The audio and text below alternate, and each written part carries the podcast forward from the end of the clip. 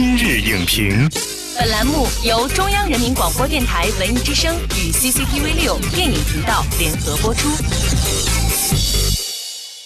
品头论足话电影，今日就评八分钟。大家好，欢迎收听文艺之声今日影评，我是陈民。摔跤吧，爸爸！摔跤的到底是不是爸爸？一念无名、点五步这样的电影片名，迷因了观众的同时，是否也会伤害到自己？作为和观众最先接触的部分，电影名字的优劣可以说对电影有着重要影响。电影取名该遵循什么样的规律？本期今日影评邀请中国电影艺术研究中心副研究员左恒为您解读电影如何才能名正言顺。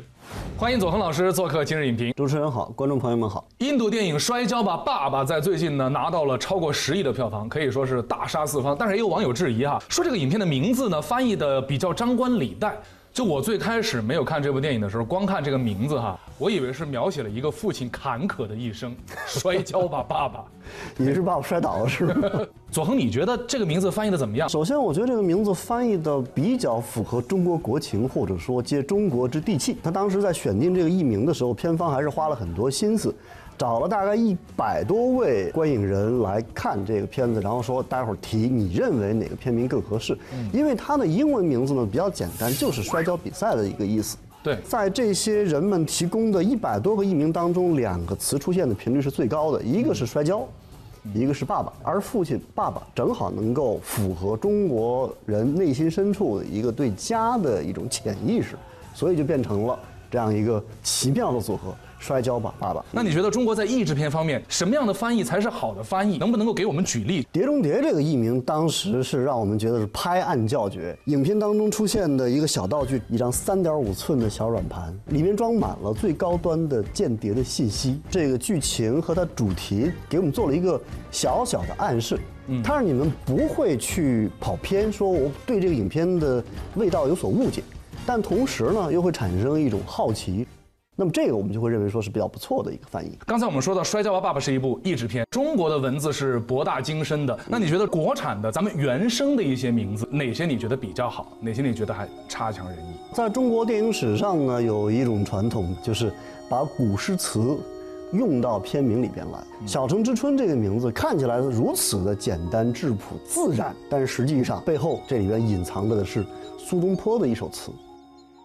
但是这两年，随着中国市场的这样一个繁荣，片名往往也开始走一种俗味儿。那么有的时候呢是比较好的这种嗯通俗或者雅俗共赏的好的片名，比方说文艺小清新范儿呢可能会喜欢韩寒起名的这种味道，嗯，后会无期、乘风破浪啊，还有许鞍华导演的新作《明月几时有》啊，嗯，这个都是有味道，并且有这种让我们想象空间的一些名字。嗯，还有一些呢，就明显的是带有一种现代年轻人的文字游戏了，比方说《路遥知马力》，马力，路遥啊。但是还有一些名字，我们必须说就不一定完全是好的了。我们看到了大量的克隆版的、山寨版的这些片名，就是在《人在囧途》这部影片起步。《人在囧途之泰囧》大火之后，有一堆以囧取名的片名，而且里边有很多还是比较著名的艺人去出演的。但是片子看完之后，我们真的被囧到了。没错啊，你看这段时间不是《摔跤吧，爸爸》火了吗？嗯，有段时间我看网络上传了一个图片，是一个网络大电影的开机仪式，他们的名字叫《打架吧，妈妈》。呃，我觉得如果说都是呃这样的一种起名方式的话，就特别没有营养。其实是在蹭热度，并且蹭 I P。你是不是故意的？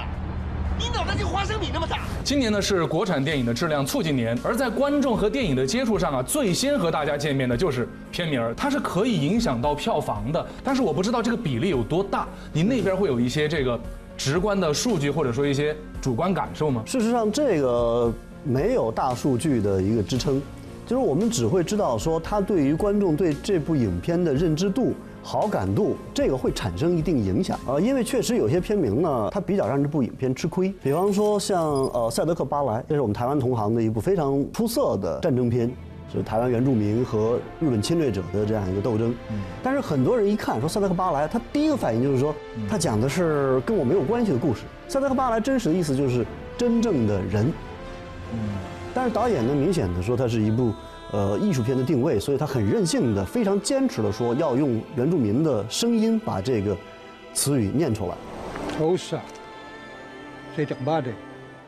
一方面我很尊敬这样的选择，另外一方面呢，我也得指出，这个确实对于这个市场来讲，它是一种伤害。我记得前段时间我们的节目也讨论过电影名字的问题，聊到了有一些电影的名字呢，听完了以后让人觉得莫名其妙，比如说《点五步》，嗯，比如说《一念无名》。没错，这就是我觉得创作人想办法要调整过来的自己的一个心态，就是你不能觉得说我玩的是一个特别小众范围内的游戏。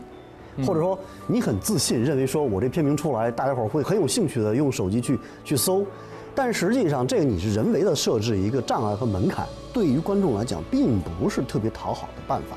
嗯，所以你一定要想办法在你的自我的表现和公众的接受度之间取得一个平衡点。你觉得我们的这个电影起名应该遵循一些什么样的规律，能够让它在票房上面有所益处？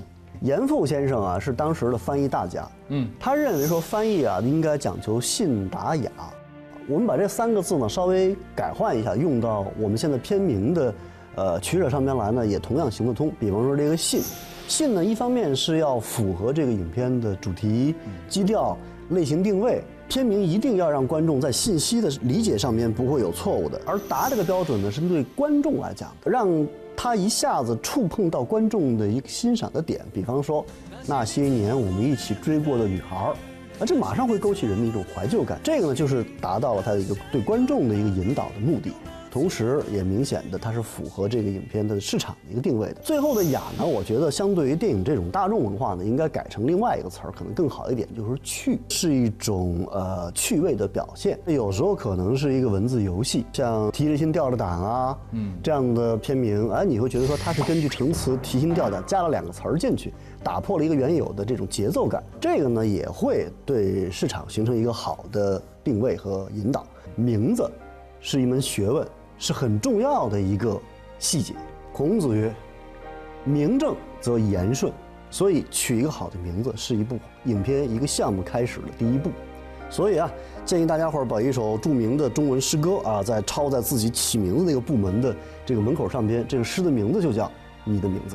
谢谢左恒老师就电影的片名和我们展开了一个讨论。 片名作为电影与观众的第一次亲密接触，对影片的品相和市场反应都有着非常直接的影响。只有从文化、商业等各个角度来综合考量，既顺应电影内容本身，又尽可能的贴合大众口味和审美情绪，才能从源头上助力影片宣传，为影片保驾护航。本栏目视频内容，请关注 C C T V 六。